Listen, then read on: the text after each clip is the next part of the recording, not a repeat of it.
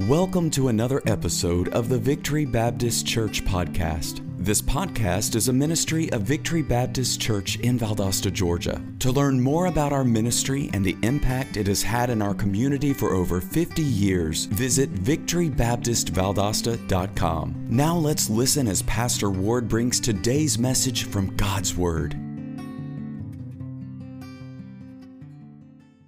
in the Gospel of John, chapter number 20. And for the sake of time, we're just going to read verse 30 and verse 31. You know the story of doubting Thomas and uh, the events that had taken place in the 20th chapter, uh, leading into the 21st chapter of, uh, of the book of John. And so the subject is a matter of belief. It's a matter of belief. He's doubting. And so now, what is this matter of belief? And in verse number 30, many other signs truly did Jesus in the presence of his disciples which are not written in this book.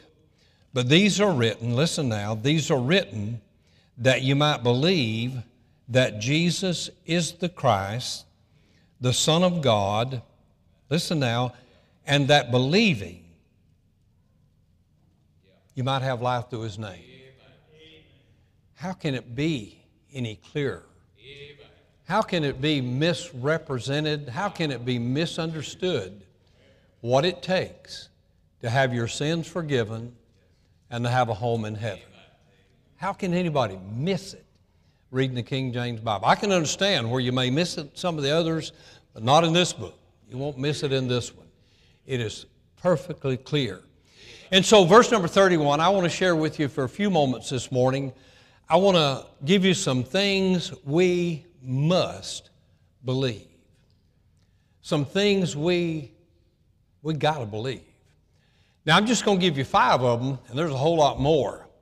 I think uh, as uh, in our notes, we'll find that the word believe in one form or another is mentioned 96 times in the Gospel of John. I think that when God uses something that many times in what, 21 chapters, that we need to pay attention to it. The word believe or believeth or believing 96 times in these few chapters in the Gospel of John. And I think the reason that it's so mentioned in the Gospel of John because it is paramount for a person to be saved that they believe on the Lord Jesus Christ. I know that it sounds too simple. I know that men have spent lifetimes trying to make it complicated. I could call some of those names. But it is still, as found in the Scripture, it is the simplicity of Christ. And, and you may have trouble with some of the terminology, like once saved, always saved, easy believism, and all. You may have trouble with some of those terms, and, and you may grapple with those kind of things. But the reality of it is, He sure didn't make it hard. Did He? I remember the night I got saved in April of 1972, not raised in church, 22 years old. Hadn't been in church any more than six or seven times in my life, and mostly that was in Sunday school. But when I heard the clear presentation of the gospel that f- Sunday following Easter in 1972, after my brother had gotten saved on Easter Sunday morning, they invited us to church, and I went to church and heard in Victory Baptist Church what it is to be saved. A clear presentation of the gospel of Jesus Christ. And uh, then that night again, and then Wednesday night again, and then the pastor came over on Thursday night and led me into the Word of God and let me see that if thou shalt confess with thy mouth the Lord Jesus and believe in thine heart that God hath raised him from the dead. I got up that night from beside the couch in that little 12 by 44 New Moon mobile home with Jesus at the throne of my heart, my life. What a day. I love, I love this time of year. March is going to pass by, and then April, I'll be celebrate. We celebrate our anniversary in the uh, month of March, and we celebrate our, I celebrate my birthday of being born again uh, in the month of April. Two great months uh, in our life. Now, I want to share with you some things very quickly this morning. We make our way back to the first chapter of the book of John. You can go ahead and be turning there. And so I want to, uh, before we get into our study, I, as I mentioned about 96 times in the book of John, the word believe is mentioned. I want to share just maybe seven of those very quickly with you. You'll see them on the screen. You don't have time to turn in the verses. And these are verses outside of John 3.16, John 3.15. And as Moses lifted up the serpent in the wilderness, even so must the Son of Man be lifted up, that whosoever Talk to me now. I to have to go back and start all over. Whosoever believeth in him should have everlasting life. For God so loved the world that he gave his only begotten Son, that whosoever believeth in him. And so we, we have those verses that you memorized in Sunday school and in your uh, family devotion. But here's some that might not be quite as familiar in John 1 7 that all men through him might believe. John 1:12, even to them that believe on his name. John 2:23, and many believed in his name when they saw the miracles which he did. John 3:12 What's that what uh, that whosoever believeth on him should not perish but have everlasting life. John 14:1 You believe in God believe also in me. John 7:31 And many people believed on him. John 10:42 And many believed on him there. I'm already exhausted and I just hit 7 of them. 96 times in the book of John, give or take a few. I didn't I just kind of counted uh, quickly. And uh, you don't have to follow up and see if I'm right. I, I'm not going to apologize for if I'm a little bit wrong. But anyhow, about 96 times he's mentioned this matter of belief. And so there's some things, apparently, that we must believe. There's a commercial on television presently. I don't know how many networks are carrying it. I, I just uh, imagine it's very few. But it's a, a commercial by, the, um, by Franklin Graham, Billy Graham's son. And uh, not, a, not a name in the last half of the previous century, there's not a more recognizable name than the name Billy Graham. It's a name that most anybody in the world, anywhere that you might go, they might not know, know who the President of the United States of America was, but in the from 1950 till uh, Dr. Graham passed away, you could just about go anywhere in the world and they would know the name Billy Graham, his son Franklin Graham. Um, I'll get away from that. But he's got a commercial on television. And he comes on, he comes on television and he's standing there and he's got a Bible in his hand and he says something along the line of, This is God's Word. This is the book that is the number one bestseller of all times. It is previously, and he goes on, talks about how that no other book, that this is the Word of God. And then he pauses and he says something like he didn't have it in the script. I don't know that he did or that he didn't, but he said something so significant. He said, Do I understand it all? I mean, he's Billy Graham's son. Surely he would understand it all. Do I understand it all? No, but I believe every word of it. Not all the world feels that way this morning. Not all Americans feel that way this morning. Not all churches feel that way this morning. Not all Baptist churches feel that. Not all independent Baptist churches feel that way this morning. That they believe the Word of God from cover to cover, even the things we don't understand and we, we haven't, they haven't been clarified in our minds. We still believe that it's God's Word and it is right. From Genesis 1 1 to Revelation 22 21. With that said, there's some things we must believe. The first one being found in John chapter number one, and it's interesting to me as we look at this. I'm not going to look at all of them, but there are, there are several ways in which Jesus is identified in John chapter number one. And so I want to say in the first place, we must believe that Jesus is who the Bible says he is. Amen. You got to get this one. If you don't get this one, the rest of them will be unimportant this morning. We must believe that Jesus is who the Bible says he is, not who Grandma said he was, and Grandpa and the pastor downtown, or some book that we read behind. But we must believe that Jesus is absolutely, 100%, teetotally, unconditionally the person that the Bible says that he is. Got to believe it. Got to believe it. You say, well, I might have trouble with some. I don't have trouble with any of it. If God says Jesus is this or that, then I believe this or that. Hello, wake up now.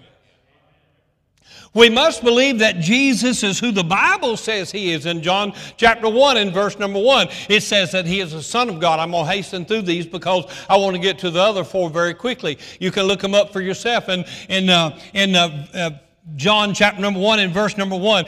Jesus is God. I will read that one. In the beginning was the Word, and the Word was with God, and the Word was God in verse number two, and the, the same was in the beginning with God. You know who he's talking about? Capital W O R D. He's talking about Jesus Christ. He gives that identification in verse number 14 if you have any trouble with it. He makes it perfectly clear who the one who came in the flesh was. It was Jesus, the Son of God, the Word of God. And so we must believe this. It speaks of his divinity. It's amazing to me that in the very first verse, never noticed it till this morning when I was going back over the message. I no, never noticed that in the first verse of John chapter number one, he talks about the divinity of Jesus Christ as being God, being God himself. But when he closes in verse number 51, I'm getting ahead of myself, and he saith unto him, Verily, verily, I say unto you, hereafter ye shall see heaven open and the angels angels of God ascending and descending upon the Son of Man. And so we see everything at the beginning of John cha- uh, chapter number one. We see Jesus as God, the divine, and at the end of the chapter, we see Jesus, the human Son of God. We see his divinity all the way to his humanity and everything else. I think there's about 17 of them in John chapter number 1 that identify and tell us who Jesus is. We must believe that Jesus is who the Bible said he was. Amen. Wouldn't be much of a preacher if I didn't believe this first one. Wouldn't be much of, you wouldn't be much of a teacher if you didn't believe this first one. I mean, what, what are you going to teach? What, where are you going to go? For assurance and where are you going to go for certainty? Where are you going to go for absoluteness? In a day where nothing seems to be absolute, but everything is variable, where can you go other than to this book and find out things that are absolute and they have no variableness about them? I love this book. I guess you can tell that by now. The second thing is in verse number 14, he's, I mean, verse number 7, excuse me. We, we see that Jesus is God, verse number seven. We see that Jesus is light. There's a certain kind of darkness that requires a certain kind of light. I've never been down in uh, deep down in mines, 300, 600 uh, feet, six, uh, a mile, two miles below the surface of the earth. But they say that when you get down in the deepest dark places uh, of those uh, mines, coal mines, diamond mines, whatever they might be, when you get way down in there, it takes a special kind of light to illuminate that darkness to where you can even see. You can't take your regular little flashlight down there and with an Eveready battery and it, turn it on and see past the end of the light. It takes a spe- some kind of darkness takes a special kind of light. And the darkness that this world is living in today can only see by the light of the Son of God. There's some things we must believe. Not because we're Baptists, but because we, we're, we're God's children. And um, so we must believe, number one, and I'm going to get tied up, I can tell. I love talking about Jesus. Amen. Amen. It ought to put a smile on your face when you, when you hear that name. What a wonderful name, the name of Jesus. Jesus, Jesus, Jesus, sweetest name I know. mm. That'll make you feel good on a bad day. John 1 in verse number 14, he's also the Word. John 1 in verse number 17, Jesus is Christ. He is the one who is anointed. He is the one who is willing, and He is the one who is crucified. He is the Christ. In John 1.23, Jesus is Lord. He's Lord. And don't you forget it. So much could be said about everyone. I like John 129. Jesus is the Lamb of God. Because we know that the Lamb of God came to take away the sins of the world. Unlike the typologies and unlike the sacrifices of the Old Testament, and every year they had to go back and do it again and again because the sin was not simply but and not only but the sin was being atoned for and it was mounting up until the perfect lamb of god. And all those sacrifices they made day in and day out and all the blood that was shed and, and all the altar sacrifices and everything they did for millenniums of time was all waiting for the day that john saw when he stood there in the river jordan baptizing and he sees the lamb of god which comes to take away the sins of the world take them away. Take them away. We must believe that Jesus is the Lamb of God. John 134, we must believe that Jesus is the Son of God. John 138, we must believe that Jesus is Master. Rabbi, He is the Master. In John 141, we must believe that Jesus is the Messiah. He is the royalty as a king. In John 1:49, we must believe that Jesus is the king and he is the king of Israel and all the earth. We must believe in John 1:41 and we've already read the verse that Jesus is the son of man. That is his humanity. And then in the second place, let's move on to John chapter number two. And uh, you remember the story of the um, marriage, of the wedding at uh, uh, Cana of Galilee and uh, they were uh, getting prepared for the marriage ceremony and uh, they didn't have the wine to serve at the marriage ceremony. and We'll talk about that in just a moment. But I want the second thing that we must believe not only that Jesus is everything that the Bible says he is, the second thing we must believe that Jesus has transforming power. How can he help us if he doesn't? If, if Jesus doesn't have power to transform, how can He help us? How can He help us? Um, you know, the counselors can help us out, and the psychologists can help us out. You know, and, and wise people and pastors, wise people and pastors also, they, they, can, they can help us out. I mean, Mom and dad can help me out. Grandma and grandpa can help me, you know, can help me along the way. But only Jesus can transform you from what you are to what you can be for His glory. The Baptist church can't do it. We've been trying to do it since the beginning, since the, the, since the resurrection of Jesus Christ. We, the Baptist church has been trying to transform people, but we can't do it. Our hands are tied behind our back when it comes to making the difference, the real difference. Oh, we can get you to do better. We can get you to spit white and, and walk right, and we can get you to, you know, to quit this and that and the other and, and become a better citizen. And, and all of the social programs, they can help us. They can help us and they can, can maybe give us a better life. And if you're, uh, on, if you're on alcohol, then there's programs that can help you. If you're addicted to drugs, there's programs that can help you. But only Jesus Christ can transform you from what you are to what you need to be. He's the only one. He's the only one that can change. And so we have in this story the power that he has in transforming. I don't have time to look at the story in detail. This is um, too much. But in verse number nine, remember now they don't have any they don't have any wine, uh, but they have some they have some water pots of stone in verse number six. And down in verse number nine, this, this phrase jumps out. And he tells them to go get the pots and bring them and so on and so forth. And uh, they were filled with water to the brim. But look in verse number nine. When the ruler of the feast had tasted the water, look at the next words, that was made, not made into, the water that was made wine. It's a big difference. Big difference. Jesus Somebody said, well, that, that, uh, you know, that makes it all right for us to drink wine. If you make it like Jesus made it, I'll drink some of it. Hmm?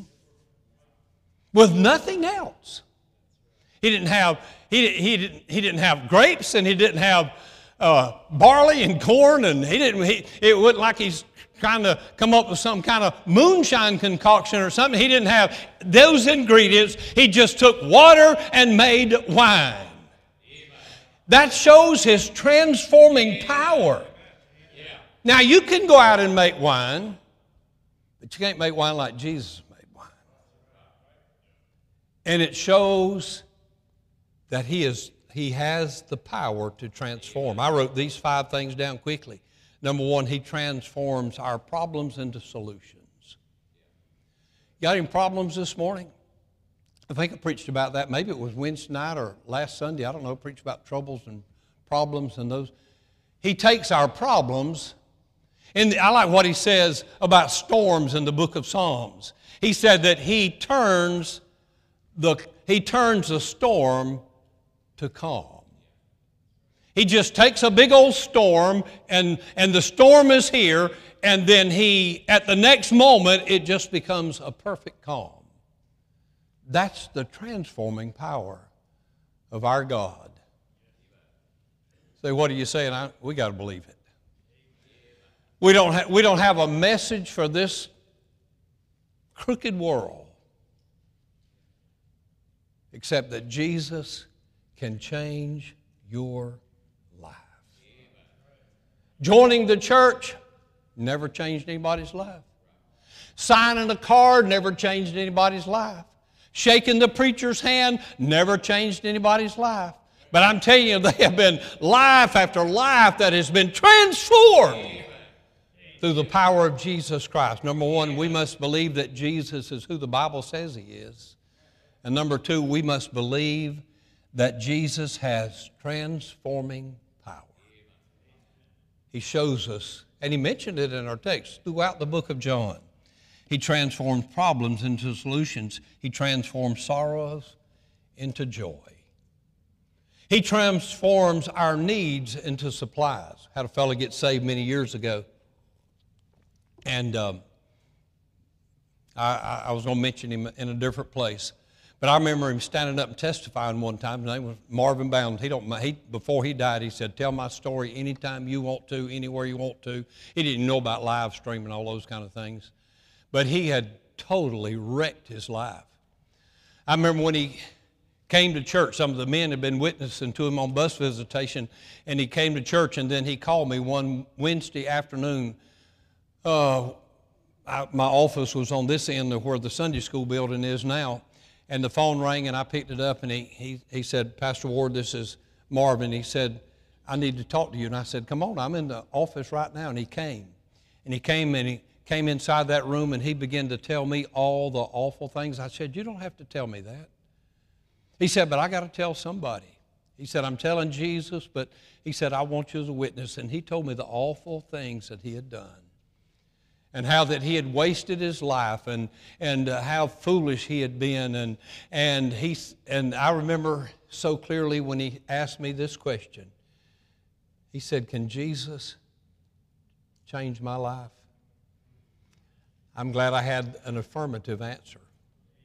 And that big old man, probably 375 pounds, six foot four, he got down on the floor with his face in the carpet and prayed his way into heaven.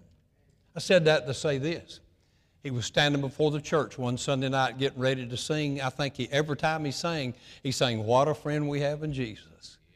He'd sing in C and play in the key of D the, on that guitar and, and sing, What a friend we have, and tears just rolling down his face. You see, Jesus transforms.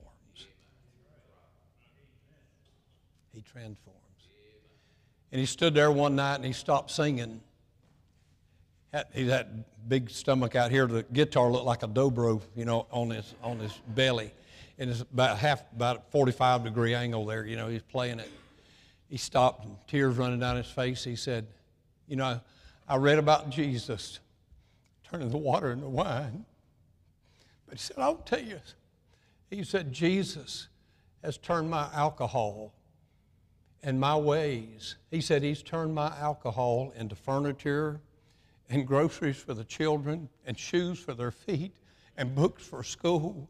And he went right down the line of all the things that Jesus had transformed in his life.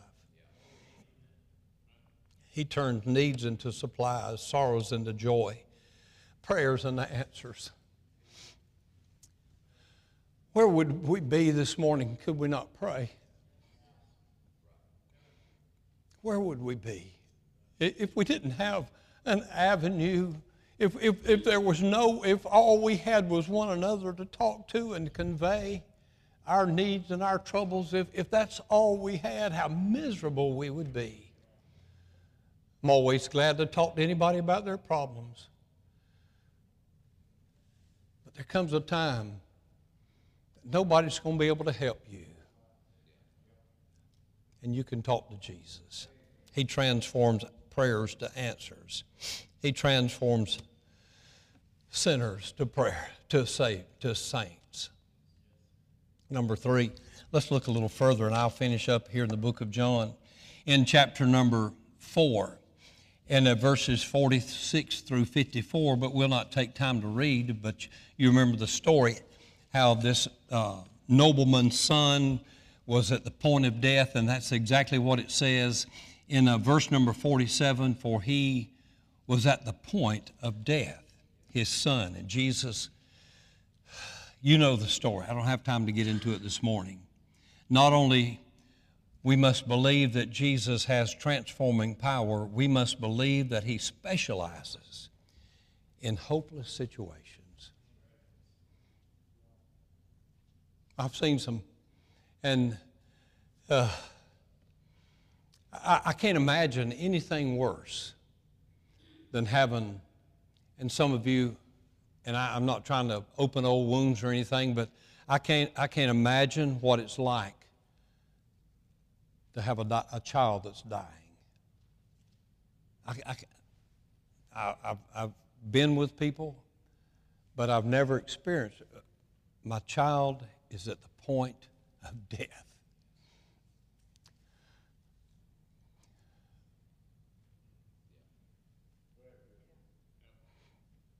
I'm glad he specializes. Now, we, we know this, and, and, and hear me well, hear me right. I know that not every time we pray, and not every time the doctors do everything they can, you can't, you can't deny the scripture. Ecclesiastes put it simply, and it put it this way there's a time to be born, and there's a time to die. Sometimes it's early. I've done funerals where the casket was no bigger than a size 12 shoebox and I've done them that were full length oh, 200 times. And so we, we know that God is sovereign, and, and according to John chapter number 9, it's all for the glory of God, either way. If they live to be a 97 year old grandpa, or if they die from the mother's womb. It's for God's glory. I don't, uh, but I can't imagine but I can say this I'm glad that His grace is always sufficient and that He specializes in situations when the doctors have, when they come walking out of the room and they say, I'm sorry, we've done all we can do.